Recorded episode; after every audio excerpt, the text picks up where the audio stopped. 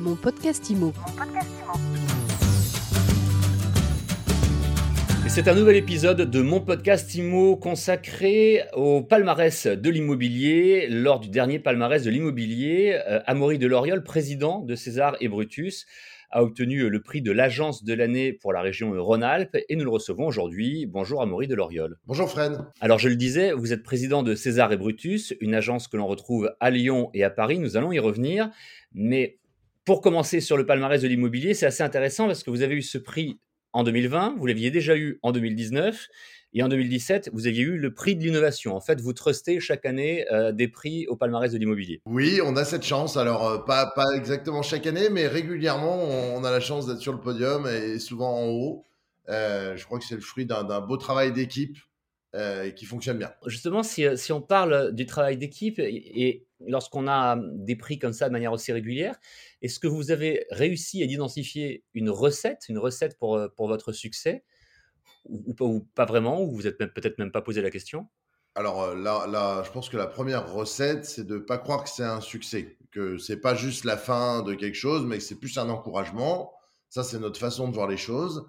Et la deuxième recette, ça vraiment avec les années, je m'en aperçois de plus en plus, c'est savoir faire simple des choses compliquées et, euh, rester très proche de nos clients. L'humain, l'humain, l'humain, l'humain, l'humain. Il n'y a, pas, a pas mieux. Et faire simple des choses compliquées, ça paraît pour le coup simple à dire, mais euh, ça semble souvent compliqué pour pas mal de gens.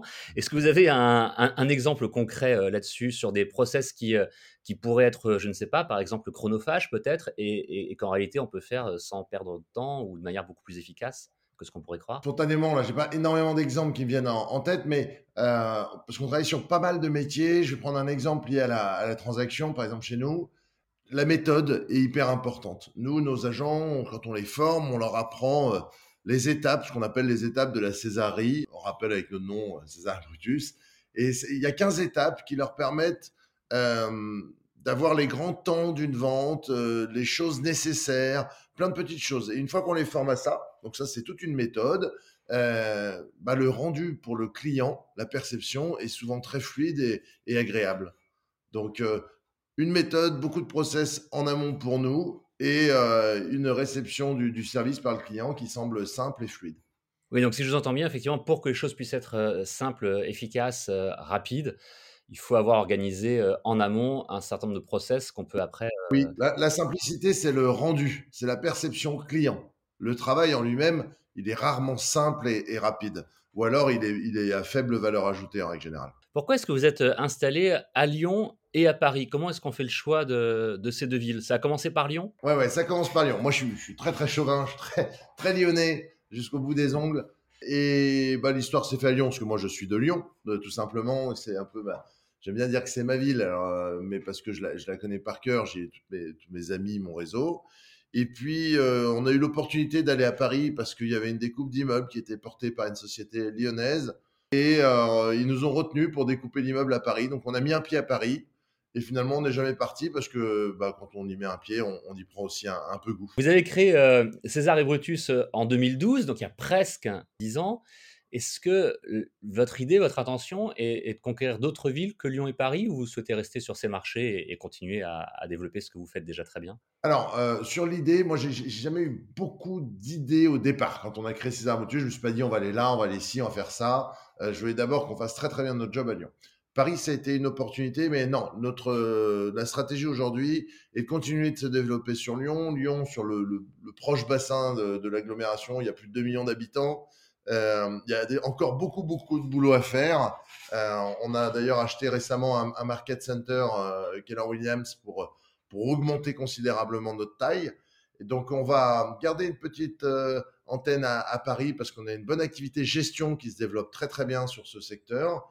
Et puis, on va continuer notre travail de fond pour, bah, pour continuer à être aujourd'hui on est, on est leader sur Lyon et on, va essayer de renforcer cette position. Vous êtes leader sur, sur quel secteur? Parce que c'est important de préciser que César et Brutus, vous travaillez vraiment sur, euh, si ce n'est tous, en tout cas beaucoup de secteurs en parallèle. Le, syndic, les bureaux, euh, la vente aux particuliers Oui, on a une activité de gestion locative qui, qui, qui se développe très bien, euh, sur lesquelles on a d'excellents retours. Donc ça, c'est vraiment une grande fierté, parce que c'est un métier très difficile. Et euh, aujourd'hui, on gère un, peu plus de 1200, 1300 lots. C'est un, chiffre qui est en constante augmentation. Et, ça, c'est très important pour nous. On a une activité syndic euh, qui, pour le coup, elle n'est qu'à Lyon pour l'instant, parce qu'on on est en train de la mettre en place depuis trois ans et il faut y aller étape par étape dans ce métier. Et là, on gère euh, pas loin d'une centaine de copropriétés. Donc, pareil, quelque chose qui se développe petit à petit, mais qui se développe bien. Et puis, on a notre activité de transaction où l'an dernier, euh, en plus, on vient de racheter une structure en, début d'année pour, euh, pour, euh, bah, pour renforcer nos équipes, pour avoir plus de process, pour avoir plus de méthodes. C'est un market center. et là, on a maintenant quasiment 90 agents avec un recrutement permanent, une stratégie de formation. Ça, c'est vraiment mon, mon, gros projet sur les trois prochaines années. Et ça marche très bien parce que parce que bah parce qu'on parce que les chiffres sont énormes et, qu'il y a beaucoup, beaucoup de ventes. Donc, euh, c'est un pari qui, est déjà réussi au bout de deux mois, donc j'en suis très content. Effectivement, on voit qu'il y a du développement euh, constant euh, et, organisé. Et à chaque fois, j'allais dire sur le, sur le temps long ou le temps moyen, mais en tout cas, à chaque fois, vous avez une vision à plusieurs années pour développer les projets que vous mettez en place, si oui. je comprends bien. Moi, je, je, viens du monde de la, de la location au tout départ. Mon premier job, c'était en location. donc, proche du monde de la gestion. La gestion, c'est un temps long je, suis administrateur de biens, je suis pas que agent immobilier et l'administration de biens, c'est un temps qui est long, parfois trop lent, mais qui en tout cas qui est long. Donc vous en retirez effectivement des enseignements qui vous, qui vous permettent de gérer euh, finalement le reste de vos activités aussi de cette manière. Ah oui, oui, tout est. Avantage. Enfin, de toute manière, moi, je, suis d'une nature euh, globalement assez inquiète, donc j'aime bien savoir où je vais. Euh, en tout cas, avoir une, une stratégie. notre stratégie aujourd'hui, elle est très claire. C'est continuer à développer notre activité gestion comme on le fait. Euh, de développer le service syndic pour au départ travailler dans le Grand Lyon et puis élargir un peu nos bases petit à petit. On a beaucoup de demandes sur Paris, mais on n'est pas encore capable d'y aller.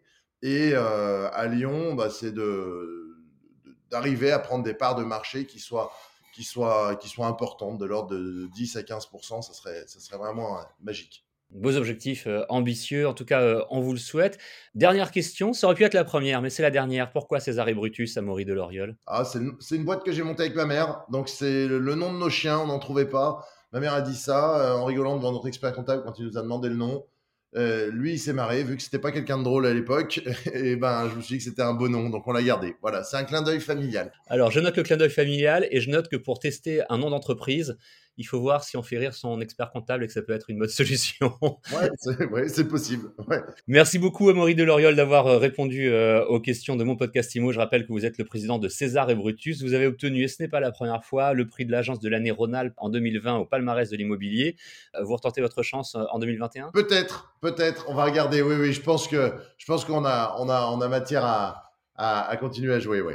Merci encore à Maurice Deloriol. Merci Fred. Et merci à vous d'écouter mon podcast IMO. Vous pouvez vous abonner, vous pouvez euh, le partager également. Chaque jour, un nouvel épisode, un nouvel éclairage avec celles et ceux qui font l'actualité de l'immobilier. Mon podcast IMO. Mon podcast IMO.